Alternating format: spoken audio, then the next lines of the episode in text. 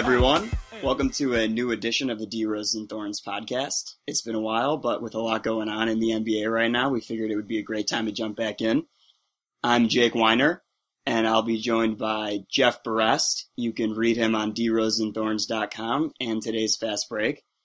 Jeff is the biggest Sixers fan that I know and a very fun follow on Twitter at Jeff Berest. So, Jeff, I wanted to talk about the Sixers, obviously, and uh, we're going to get into free agency because that's the, the good, meaty stuff right now. But uh, when, when you're talking about the Sixers and Hinkie, it really all comes back to the draft. And the draft got pretty interesting this year because the Lakers went with D'Angelo Russell, who seemed like a pretty good fit for the Sixers, and the Sixers were forced to decide what to do, and it took another big man. They went with Jahlil Okafor. What do you think of that? Yeah, well, um, first off, thanks for uh, inviting me on the podcast for the first time. You know, it's hard to GMs don't really tell you what their order their big board is, so like it's. I mean, it's possible that they do they did really want Russell. It's not like Sam P came out and said hey, like we took Okafor because Russell was gone.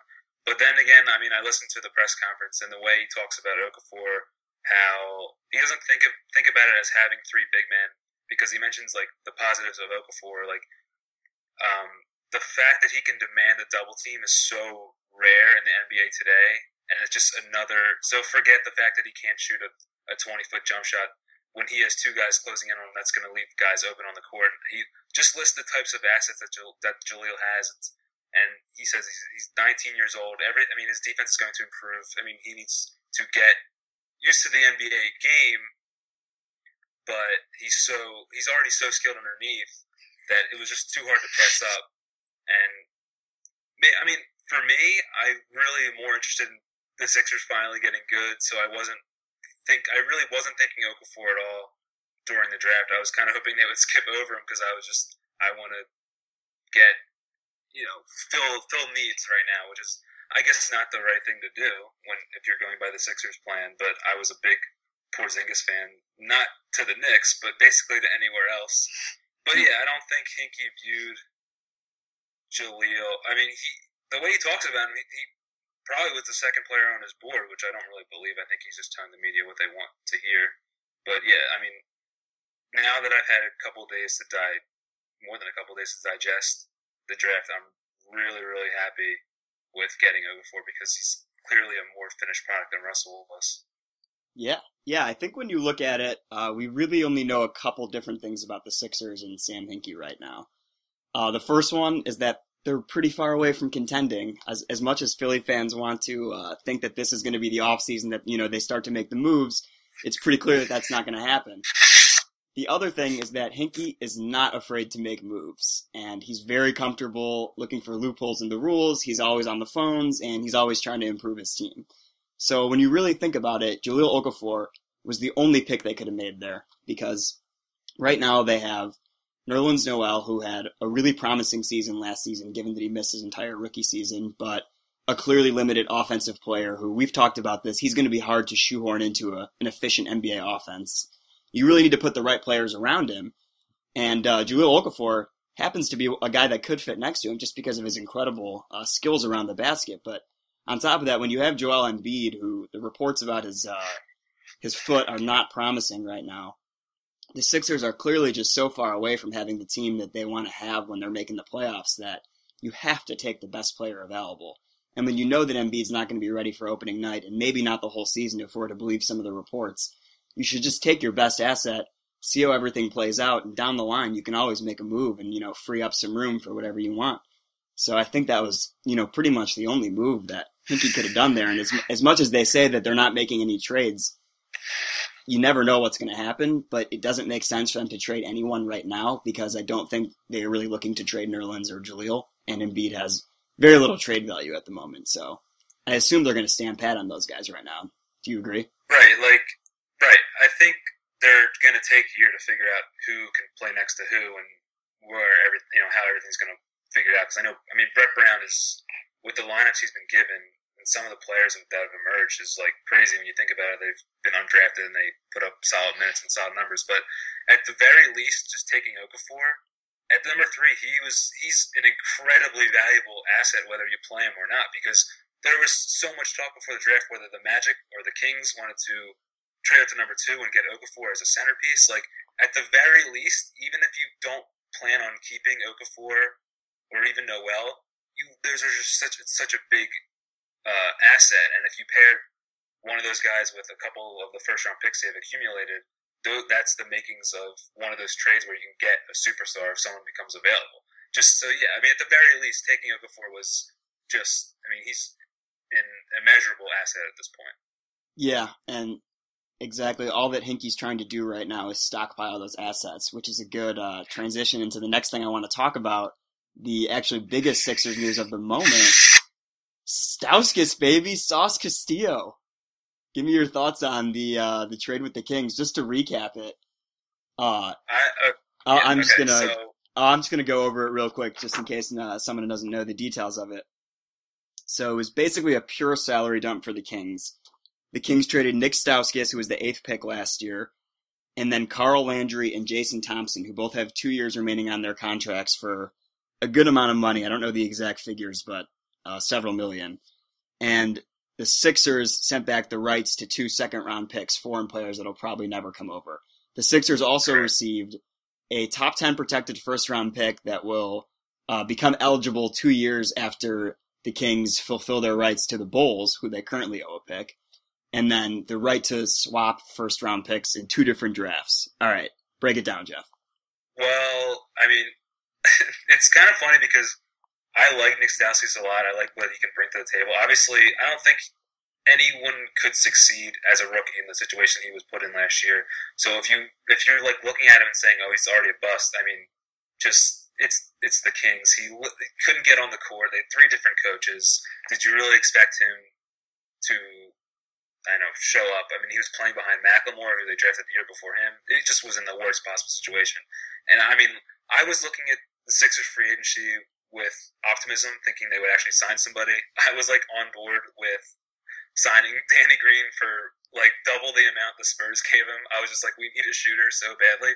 So just the fact that we have another shooter on the team now who, fits in the two spot, we have a bunch of guys like Jeremy Grant, Hollis Thompson, Robert Covington, who are really small forwards, and they just kind of were pressed into playing shooting guards. Now that we have someone who we can plug in, and last year they tried to trade up with the Kings in the first round to get Stauskas, where they were they got they the only reason they took Elfrid Payton is because they know the they knew the Magic wanted him badly and they could recoup their first round pick that they lost in the Bynum trade. But they did really want Stauskas. They tried to trade up uh, to get him, but they got Saric as a kind of a, a villain guy. He was the next guy on their board. So to get him for basically nothing, taking on a couple contracts, and yeah, trading two second round picks. Who and I was talking to a friend today when during the draft, Fran Fraschilla described the two guys. One was a Arturas Gudaitis. He described him as a warm body, and then Luka Luka uh, Mitrovic, who was the last pick, and his analysis was at least this, at least he got drafted, and this is something he could tell his grandkids about. so these guys, like Sam Hinkie, I think he invited Gudaitis to play in the summer league, but he had no intention of bringing these guys over. And they were a power forward and a center. They, how would they get time over the guys they have on the team now? So basically nothing. And the other thing, they got Jason Thompson, who's serviceable and who Hinkie will likely flip next season during the trade deadline for maybe. I mean, if he's playing well, a first round pick to trade him to a contender. He's still a useful player. And if Carl Landry comes back from injury, it's another player you can deal for a second round pick.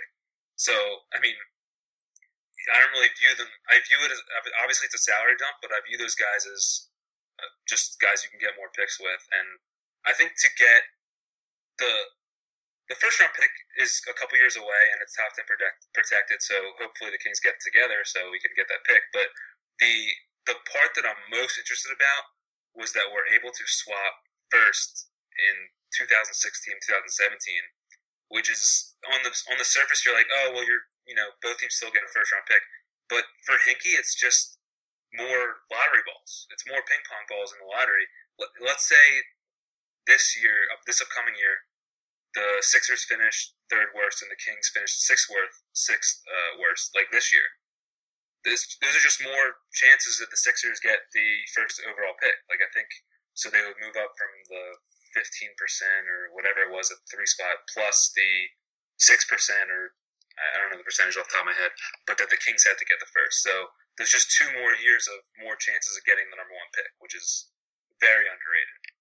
Yeah. Yeah, I think no matter how you look at it, this is a pretty huge disaster for the Kings because they only did it to open up cap space. And one of the cardinal sins of NBA free agency is making a rash move to open up cap space before you have anything close to a commitment from the players you want. And the players that they were reported to be very interested in when all this was going down were Rajon Rondo, Wesley Matthews, and Monta Ellis. And we know that Monta Ellis turned down an extra million a year to go to Indiana from them. And now we know that Wesley Matthews signed for, I think, uh, it's probably going to be about 13 million a year in Dallas. And they were offering him like 16 million a year coming off an Achilles tear, which is a whole nother question. Yeah. I, I, can't even, yeah. believe, honestly, I could, I couldn't believe when I saw that four year, $64 million offer for a guy who's coming off an injury, which most players don't recover well from. Who's not even that young. He's going to be in his 30s during right. that contract. It's almost more amazing that he turned it down than that they offered it. It's yes, that, that's exactly that's the part that I was more amazed at. I was like, it's you if you're his his rehab must be going extremely well, where he's able to turn down a guaranteed sixty four million dollars. Yeah, I think that tells you how much of a train wreck things are in Sacramento right now. And uh, actually, I'm not sure if you saw this, but uh, I think like within the last hour, it was reported that the Kings are actually signing Marco Belinelli to three years and 19 million. Marco Belinelli right, is basically Stauskas, but kind of good at shooting. But that's what Stauskas projects to become.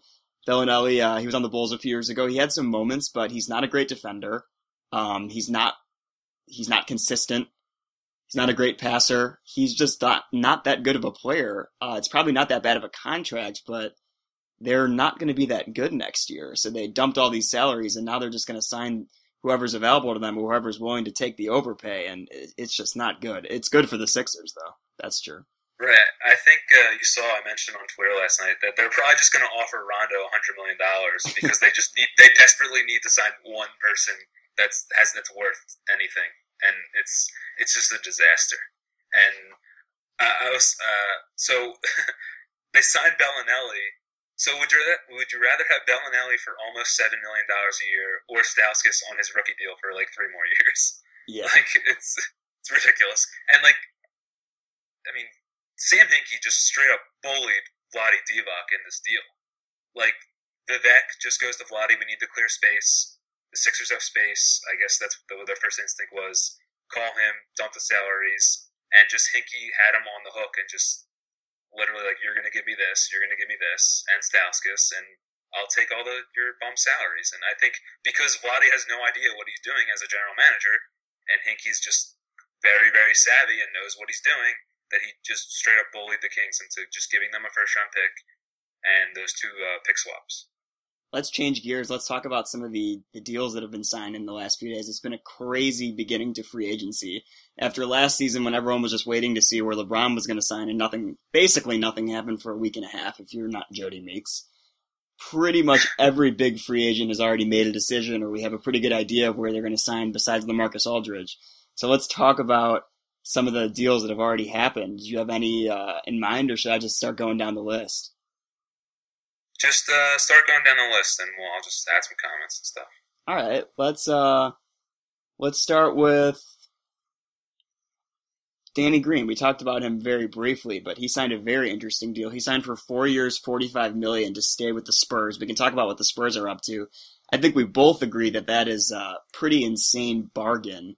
Danny Green is a phenomenal wing defender very underrated because he plays next to Kawhi Leonard. But a lot of the reason that Kawhi Leonard is freed up to do a lot of the great things that he does is because Danny Green can consistently cover the other guy on the wings so well. And obviously, what we all know about Danny is that he's an unbelievably good three point shooter. He had that crazy run in the finals a couple of years back where he broke the record, I think like five games into the series.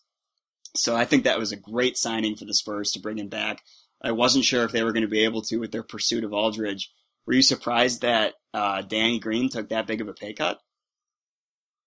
You know, like I guess I was surprised, but the way the Spurs organization just works. You kind of in the back of your head, you're like, that kind of makes sense. And Danny Green was, I mean, uh, was he playing over like playing overseas for a year before Popovich found him and brought him back over? And he just he flamed out of the league, and I guess maybe he feels like he owes something to the Spurs for bringing him back in, and also, which I mean, if you could go to the Knicks or the Pistons or the Mavericks, I mean, why not stay in playoff contention? And if he, I mean, I, I guess I really it's surprising, but it's also not surprising. That's how, how I describe it. Because I mean, as a Sixers fan, as as it goes for realist, realistic free agent signings for the Sixers, I think Danny Green was number one on my board because he, he could shoot and maybe he he has a relationship with Brett Brown and maybe he could be swayed and maybe Hinkie decide to spend some money. But I I love what Danny Green brings as a player. He's six six. He can guard twos and threes. He can shoot from deep. I mean, he's everything you really want. So for the Spurs to get him on for eleven million dollars a year is great for them. Yeah, and uh, it was really, really important for them because obviously Kawhi Leonard's extension is going to kick in, and uh, they're, I guess, probably still the favorite as of now to sign LaMarcus Aldridge, although things have certainly gotten hairier. Uh, so the coinciding move with that Danny Green deal was they traded Tiago Splitter for nothing the Hawks literally just took him into cap space. I think he makes like eight or nine million a year. He signed a couple years ago to a new contract. Uh, so the Spurs just unloaded Splitter. I was a little surprised at just how abruptly that happened, but I guess it makes sense. Did you think that uh, he was someone that they were going to try and keep, even if they got Aldridge, or do you think that maybe Diaw is a better fit next to Aldridge if he signs? I just don't. I think his injuries really played a part to the trade. I don't he just wasn't available most of the year, and maybe the Spurs medical staff is worried about him, or maybe just they don't feel like he would fit with Aldridge, and maybe they just think. Uh, I think they took uh, a center from Serbia in this year's first round draft, uh, first in this year's first round, and maybe he can come over. They think he can come over in one year instead of like two or three, and he can fill that spot. And I think it honestly makes sense for both teams because the Hawks were have zero front court depth outside of Millsap and Horford. So and Ante, like Antic is going back it overseas. Sorry, I was just saying Antic is going back overseas, so they have another need there, even though he wasn't that great last year. Yeah, but, I just think the splitter thing. If he can't stay on the court, if they don't feel if they don't feel confident that he can stay on the court, then it makes sense to get rid of him right now instead of getting the no doubt. I mean, they did get zero value for him, but they, they unloaded nine million. So I think it's, a smart move. Yeah, I'm wondering if the Hawks have quietly gotten significantly worse. Uh, they lost DeMarre Carroll. He signed to a, a, fat new contract in Toronto, four years, sixty million. We could talk about that in a second. But they brought back Millsap for a three-year deal. He has a player option on year three, so he can hit free agency again in two years, as he likes to do. And uh, they traded during the draft. They traded I think it was they traded down from 15 to 19, and then they traded right. the 19th pick for Tim Hardaway Jr., who's just not good. So I don't know about that because now their wing depth is it's very interesting because they lost Carroll and they replaced him with Hardaway and Kyle Korver, for those of you keeping score at home, has now had off-season surgeries in two different places on his body. He had an elbow scope and an ankle surgery. So they could be pretty thin. They're going to be relying a lot on Korver coming back from injury Hardaway being decent, and Thabo Sefolosha, who obviously was dealing with a broken ankle of his own.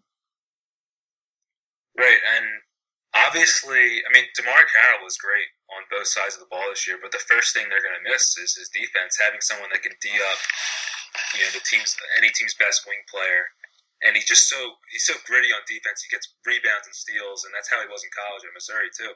But that's the first and foremost the thing they're going to miss. And just the Tim getting Tim Hardaway was just so weird because he had such a poor season with the Knicks. It's not like he was coming off uh, his rookie year where he was really impressive, and he's only I think he's only like six five. He's not a he's not a small forward. So now you got to play Korver and Hardaway at the two, and I don't know who's even lined up to play the three. Really, they maybe they're still gonna sign some. I mean, somebody. I don't know who's left, but uh, it just doesn't it doesn't make sense on the surface. And when when you thought that they took Kelly Oubre in the draft, you're like, okay, maybe they'll let uh, Carroll go and Oubre, they give him one year to develop, so they'll be worse. They'll still be a playoff team probably, and then maybe he could be he could fill in year two, and then you just find out they traded him for Hardaway and two second round picks that are not really anything. I forget who they picked. I know they're not significant, but it just it feels like they kind of botched this one. I mean, Budenholzer was only the GM for uh, a couple days before that draft, and I mean, he's a brilliant guy, but maybe maybe they had something in Danny Ferry put together this great team.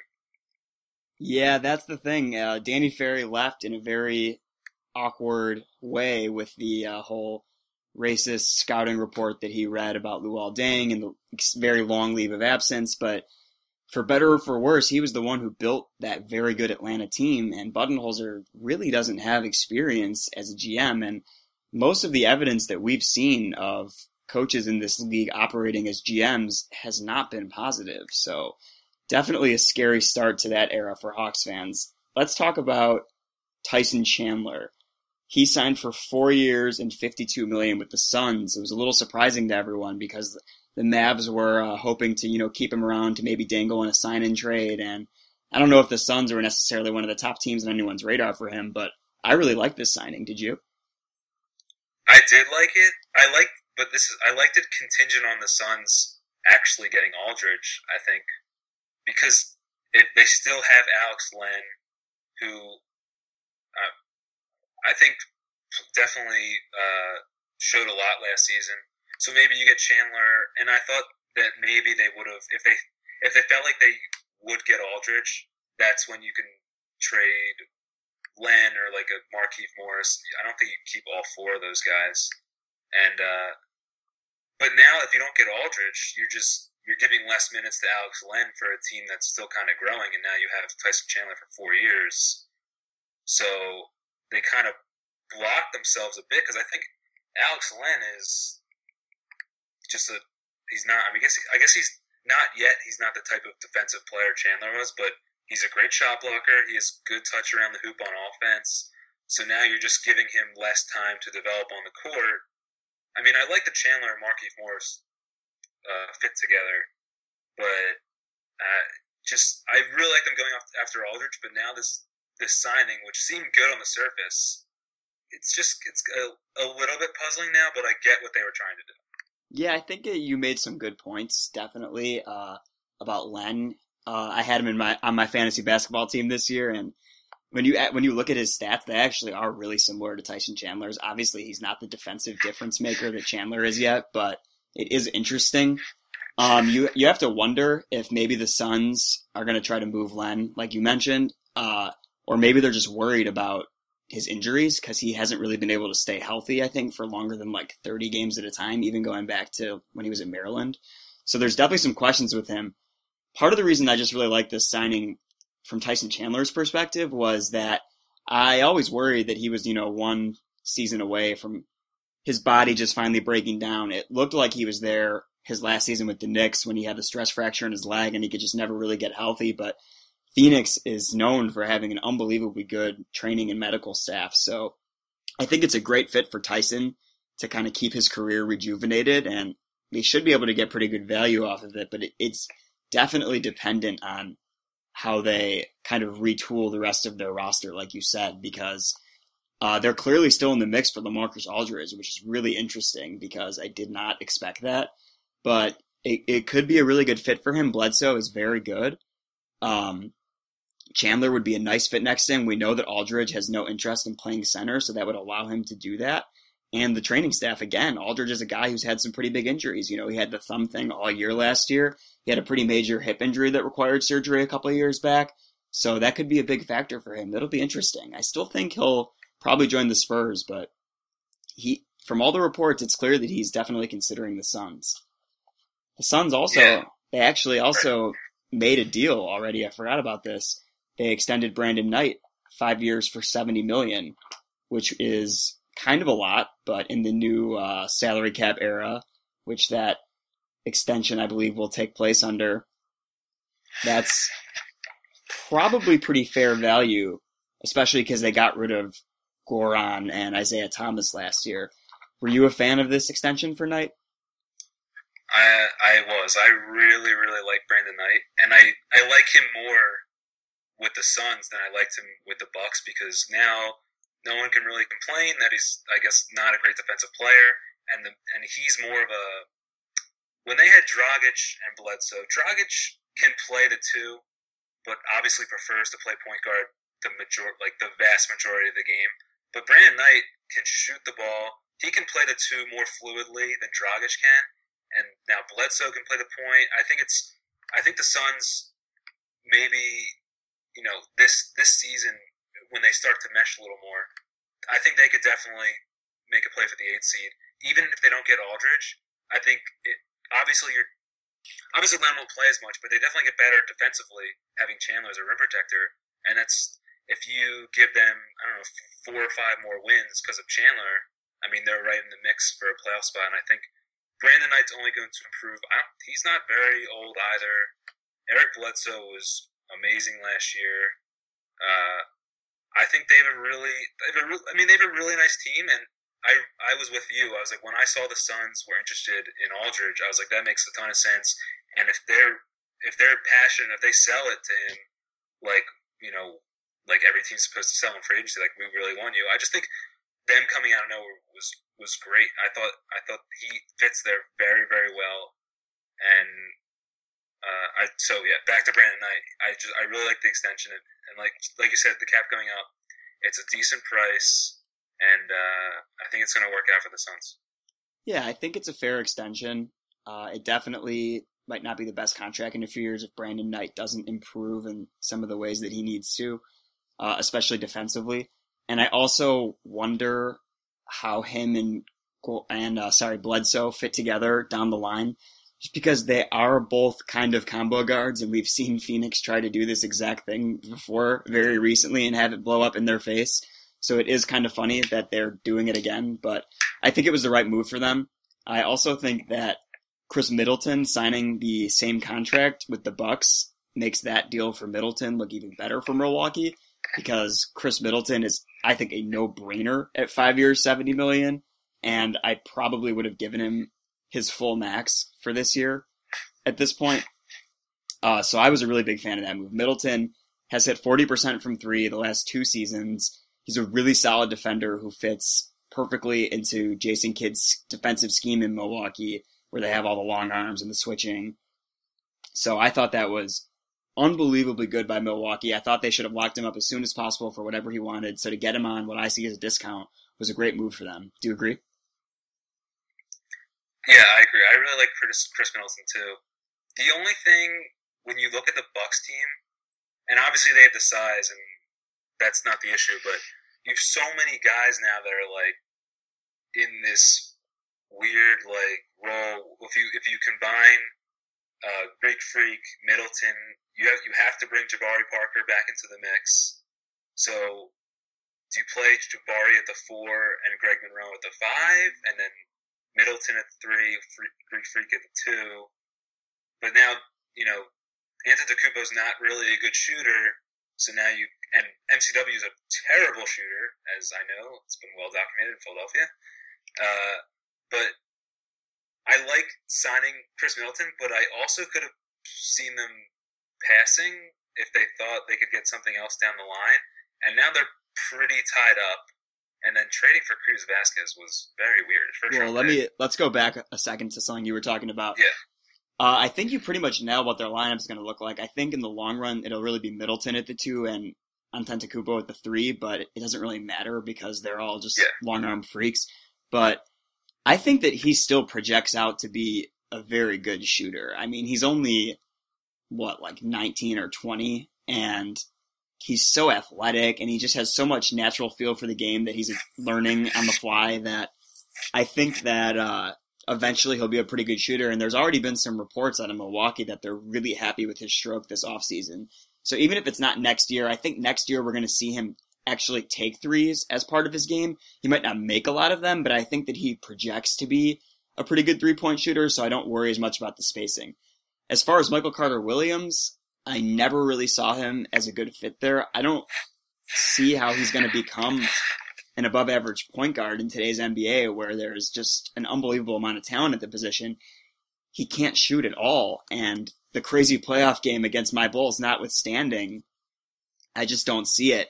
He's definitely an interesting fit in Milwaukee's defensive scheme, but just because he's six eight or whatever and has crazy long arms doesn't automatically make him a great defender, which he clearly isn't yet.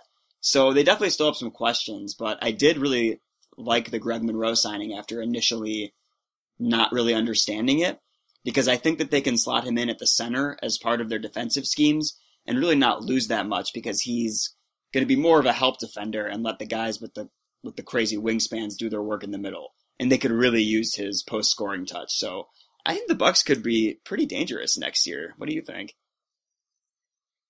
Yeah, I, I like getting Greg Monroe because he's a really talented scorer.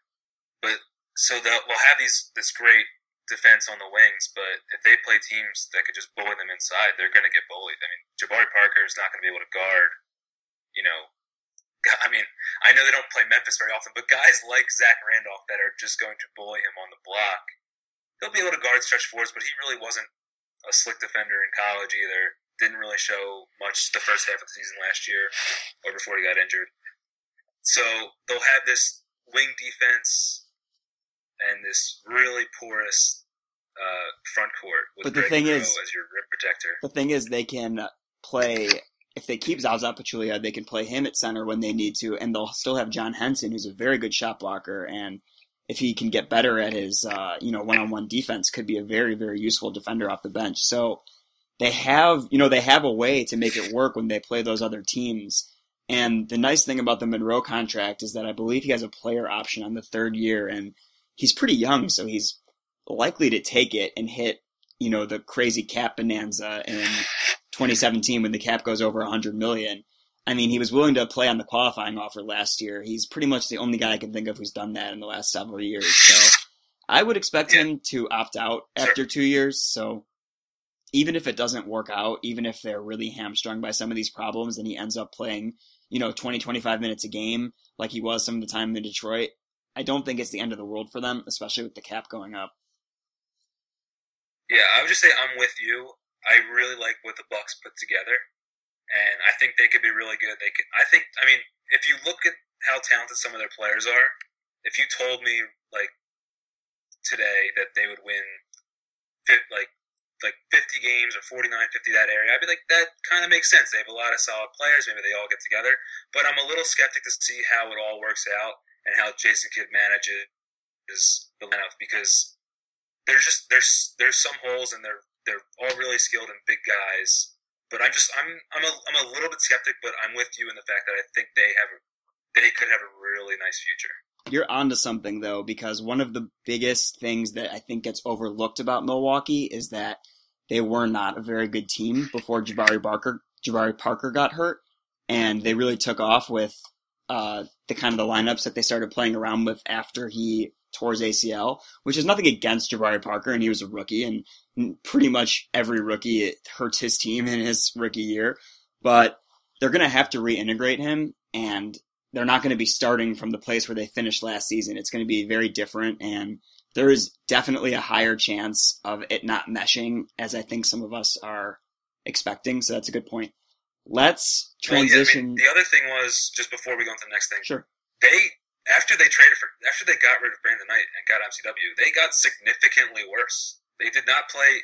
I think they were like a 500 club after that, or below 500 after just going over expectations in the first half. So obviously, you wouldn't have been able to keep Knight and Middleton. So getting MCW and Middleton is probably better than just having one of those guys. But um, I would like to see MCW with a full year with this Bucks if he can I mean, he's the point guard. He's going to have to integrate a lot of the, like everybody on the team. So I, he's probably the, the key figure. If you told me they won 50 games, I'd be like, Michael Carter probably got got his stuff together and you know help you know help the team. See, I would say Jerryd Bayless probably played really solid as a low usage shooting starting point guard. But let's move on. Let's talk about the Bulls. Uh, let's just talk about them last. They made two moves so far. Um, the first one, which I loved because I was worried about this, was they agreed to a new deal with Mike Dunleavy for three years and only 14.4 million, so less than DeMarre Carroll is making per year. and the third year is only partially guaranteed. I love this move. I think Dunleavy is has been one of the Bulls' most important players for the last two seasons. Uh, he's a great screen setter. He's always moving. He's obviously an unbelievably good shooter.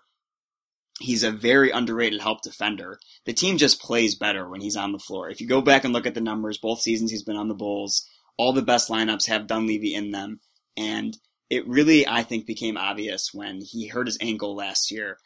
And I think he had played over 100 games in a row before that, and he missed pretty much the whole month of January this season, actually.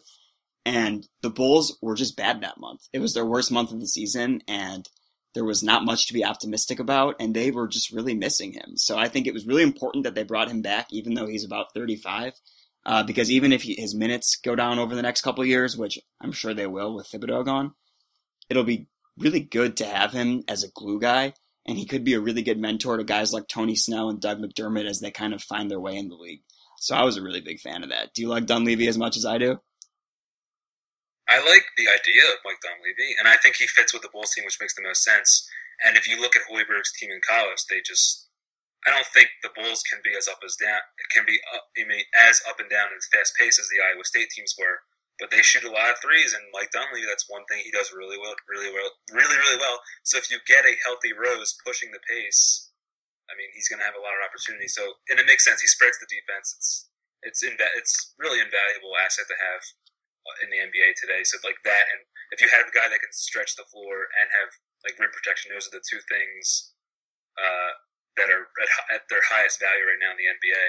But I like I like Mike Dunleavy. I have no problems with him. All right, yeah. I mean, he's uh he's an, I think he's an important part of the Bulls team, and it's it's important that they brought him back for a lot of reasons. But the big move for them, obviously, was they agreed to a five-year, ninety million dollar deal with Jimmy Butler, restricted free agent, where he has a player option on the fifth year.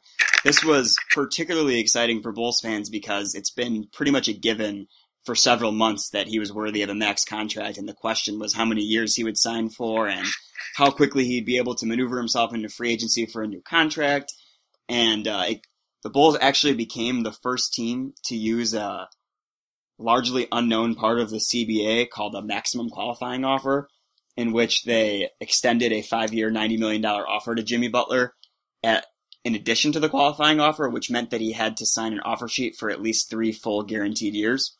So basically, Butler was never going to negotiate with another team because the Bulls would match any contract for three years, and no team wanted to tie up their cap space for three days to do that. So Butler's really his only two options were to sign a contract starting at three years with the player option with the Bulls, or to sign the qualifying offer, which would only be for four million. Uh, so it was a little bit surprising that he took the full four years plus the fifth year player option because there had been a lot of talk about how he was trying to angle his way out and how he has problems with Derrick Rose. But I think it's pretty obvious that he wanted to stay in Chicago. He wanted the financial security, and he realized that this was the best option for him. So I was absolutely stoked about him coming back. I'm guessing that you think that was a no brainer for the Bulls as well that was the biggest. I think one of the biggest no brainers of the offseason because, as it stands, he's the most valuable asset on the Bulls, and you don't you can't just let somebody take your most valuable player. So in that sense, it was a no brainer. And when when when the what was it when they offered him the five year ninety five, and he I know he wanted to take a two year with an option or whatever other contract with he would be able to get max money in a couple years.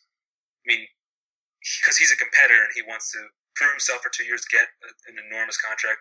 But when you have agents in your ear being like, "There is ninety-five million dollars in front of you," you cannot risk risk giving that much up if you get injured. There's so much uncertainty. So when the agents finally sit down with these guys and say, "You will have 90, 95 million dollars," and now you know you could sign the two-year uh, whatever. I don't know the numbers are off the top of my head, but it's just so much guaranteed money that you just can't say no because even though you might want to sign one of those LeBron two hundred million dollar contracts in two years if you play even better, it's just so much guaranteed money and you, you can't turn it up. And I I, I feel like I'm definitely overstating it, but it's it's a lot of money and you can't just turn that down for fifty million dollars less and then you get injured and you just second guess yourself the rest of your life. I absolutely agree. Uh, so many things can happen, especially a guy like Jimmy Butler, who's basically led the NBA in minutes for the last two seasons. He's had a couple injuries where he's missed some serious time. He hasn't had anything, you know, career threatening by any means, but you really never know in this game when you see guys like Kevin Durant and Paul George basically miss entire seasons. It, it, can happen to the best, most athletic players. So you may as well just lock up the money when you can get it. And he's clearly happy in Chicago. He knows that Thibodeau is gone, so he's not going to be playing 100 minutes a game. So it'll be nice for him to play like 34 minutes a game this season and, you know, be part of an offensive system where there's more space and there's more for him to do. And he's not just taking the whole team on his shoulders because Thibodeau's too focused on the missed defensive assignment from the second quarter. So yeah, I think I think it's going to be a, continue to be a very good fit, and I'm optimistic about the Bulls going forward this year. Is there any other free agent deals, trades, rumors you wanted to talk about before we sign off? Yeah, I just want to mention. I think we definitely talk about how much money the Cavs are spending and just how much money they're owing their front court for guys that are not even playing when Kevin Love. It just it blows my mind how much money they're spending on like three guys. Yeah, I see where you're coming from. I think that the Tristan Thompson contract in particular is going to turn out to be a pretty big overpay, as even as crucial as he was in the playoffs. Um, but the flip side of it is that they're completely capped out for the foreseeable future given with what they already had. So they basically have no way of improving the team outside of trades, which is highly unlikely. Um, and you know, signing guys for like exceptions and minimum contracts. So their options were to either cheap out and not pay the flawed players that they have, or just overpay them, especially given the luxury tax bills that they'll have coming, and you know, keep the most talented team possible. So I think that it's going to be a tough pill to swallow, perhaps, for Dan Gilbert when he has to pay a multi-million, so tens of millions dollar luxury tax still, because Tristan Thompson makes 16 million and Kyrie extension, Kyrie Irving's extension kicks in this year, and LeBron and Kevin Love are on max contracts, and uh, Iman Shumpert, let's see, he just he'll be making 10 million a year now. So it's going to be very expensive, but if they didn't bring those guys back, uh, the team would get worse with no way of improving. So I think one, just from a pure, you know, team building perspective, it was their only move. And from the ever important LeBron perspective, he is still a free agent. You know, one of the reasons he's taking these one year deals is obviously to make his way to the biggest deals he can in the upcoming cap uh, explosion. But the other reason is to just maintain that leverage over the Cavs. You know, he said during the playoffs that he saw no reason why Tristan Thompson shouldn't retire as a Cavalier. And that was a loud and clear message directly to the Cavs front office that they will spend whatever it takes to bring him back. So I think they did exactly what they had to do. I think it's pretty funny and it's going to cost them a lot, but they could also win a couple championships. So I think it was the right move. Yeah, I mean, it's I mean, it's it's the right move because it's hard to give up valuable players. But when you signing Kevin Love, I thought was it had to be done. If you don't sign Kevin Love, you literally gave away Andrew Wiggins for absolutely nothing. So regardless of what Kevin Love wanted, I think you had to pay him. But now you're giving Tristan Thompson. Was it you're about to give? Was it eighty million dollars or ninety million dollars? It's uh, eighty million. Eighty million over five million. years. So now you have sixteen or fifteen million dollars a year on your bench because he's not even a starter. To pay a non-starter sixteen million dollars a year is it's it's flabbergasting. I, I that's the only word I can use. It's and then plus you have so you now you have Kevin Love, but LeBron prefers to play the four spot in the fourth quarter. So now you have two guys. I don't know how they're going to work it. I don't even think David Blatt's going to be there, but it's just it's so much money, and I think this would happen. I think David Griffin, because I'm sure he's a smart guy. He's a general manager. Not a lot of dumb guys get those jobs unless you're from Sacramento. but uh, so I'm sure David Griffin's like, this doesn't make sense to sign Tristan Thompson. I can't give this guy $80 million to play 20 minutes a game, 25 max. But LeBron's in my ear saying, we need Tristan Thompson, so I have to do this or I'm going to get fired by LeBron and Dan Gilbert. I just, it's so, it just, it just, it's so much money, and these guys are good players. But Tristan Thompson's only real value to a team is, is rebounding, and I'm not get. I, if I wanted to get somebody that could rebound, I'd sign Reggie Evans for the, the minimum. I, I don't want. I mean, it just makes it like Tristan Thompson can't stretch the floor. He can't. Uh, I mean, he's not a. He's he can block some shots. He's not really a true rim protector. I think he's. Just, I think he's a very solid defender because he can guard so many positions. Uh, he was really valuable against the Warriors just as a kind of glue defender all over the floor, help defender. Obviously, like you mentioned, his offensive rebounding is unbelievable. I think when you put those together, he's a pretty valuable player. I mean, he's probably at least a $10 million player in the new salary uh, era, but he's definitely overpaid. But I think the thing that might be getting overlooked about their spending free spree is that Kevin Love is going to be signed. That's actually a pretty team friendly contract. Um, I agree. He he could have signed a one plus one or a two plus one and hit free agency again. He's not old. I think he's only 26 years old. Uh, so assuming that they fit, find a way to fit him in, or even if they don't, because he was still a pretty damn valuable player last year, they can trade him in two or three years when max salary guys are making 28 to 35 million a year. Kevin Love at 21, 22 million could be an absolute bargain. So I think that they have avenues to to work from from here, and I think that the only thing that could really hurt them going forward would be LeBron declining. I think that this was their best bet, and if it's not enough, it's not enough. But the fact that they got so close this year against a really, really good Warriors team bodes pretty well for this core going forward.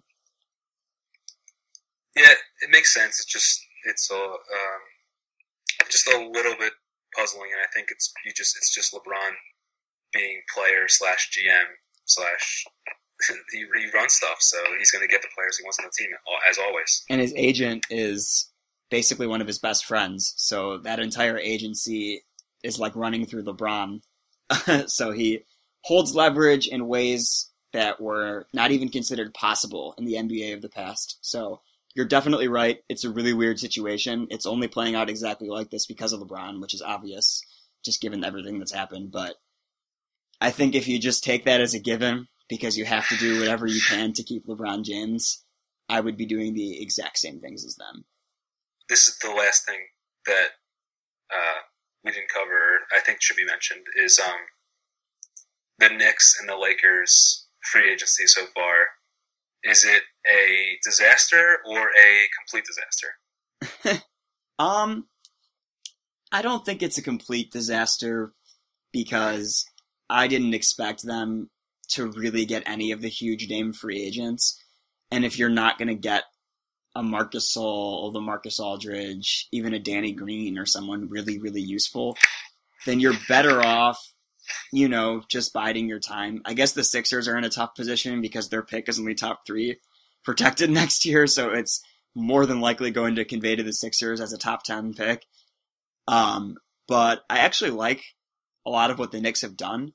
Um, they can't really control the fact that the big name free agents didn't want to sign with them.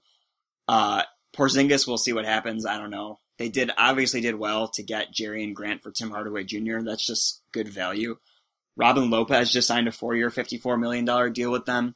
That's honestly not an overpay with the way the cap is going up. Lopez is a very, very solid defender and an extremely underrated offensive player. He's very efficient in the pick and roll. Um, at times, I've preferred him to Brook when Brook is injured and whatnot. You have to worry about that more. I'd almost rather sign Robin to a long contract than Brook. So I like that move a lot. I don't love Afflalo, but they're only paying him eight million a year for the next two years, which really can't hurt them much. So I think that Phil is quietly doing a pretty good job of surrounding Carmelo with players that make sense, but I also don't see an immediate avenue for them getting back towards contention. So for if you're a fan of the Knicks and especially the Lakers, who have been a lot closer to disastrous, you can talk about that a little if you want with Aldridge, but I could see why it's a very tough offseason, but I really wouldn't have expected much better. Right. Um, I guess as a Sixers fan, I'm, I have more of a demented view of free agency and contracts because we're always signing guys for the minimum and just trading off players that we don't want to we don't want to pay anyone unless they're just superstars. So for me to sign Robin Lopez, even though you're right, it's going to be a reasonable contract for what he brings to the table, like in a year or two. But like these are, they don't have a draft pick next year. It's going to the Nuggets. Like they have no way of getting better. They're they're literally leaning on Carmelo, uh, Robin Lopez, Arron Afflalo, Jerami Grant, and Porzingis. And Porzingis and Grant probably won't really contribute in the first year. They'll they'll play, but they won't really contribute. And they they really don't have a lot of ways of getting better unless they finally land someone next year, the year after. And for just a quick hit on the Lakers, I know everyone thought like them, so they took Russell, and everyone goes, "Oh well, getting Aldridge is imminent." But I wasn't even. I really wasn't even worried for a second. Not at all. Aldridge Not at all. Because I was not worried for a second because the other teams that were interested, the Mavericks, the Spurs, the Suns. So if you're Aldridge in the meeting with the Lakers, with Kupchak, and and the buses, and so you're in that meeting. So would you rather play with Demarcus Russell, who's a rookie, and there's nothing guaranteed saying that he's going to be a superstar, and you get one more year of Kobe Bryant, or would you rather play with teams that are defined and have a solid uh, core, like more than two players who don't have one year left and who's a rookie? Like it for all, and then you have to play in that spotlight. It just doesn't make any sense why everyone goes, oh well, because it's the Lakers, the Aldridge, Aldridge is going to go there, and I'm, I was telling everybody that I know from Philadelphia, I was like, we're, we're getting our draft pick. It's going to be high just don't worry about it. And that's that's what I that's what I was in the Lakers. Yeah, I think the only thing that could stop the Sixers from getting that draft pick would be the Lakers getting a top three pick and keeping it. Does it become unprotected right. next year if that happens? After next year, I believe it's unprotected. All right, I think we should wrap it up here. We got into the meat of a lot of these uh, new contracts and some of the stuff that's going on. Thanks for coming on, Jeff. I really appreciate it. Just want to remind everyone that you can read his writing at today's Fast Break, as well as mine, and drosenthorns.com, obviously. Thanks again for coming on, Jeff. No problem. Thanks for having me. All right. Till next time.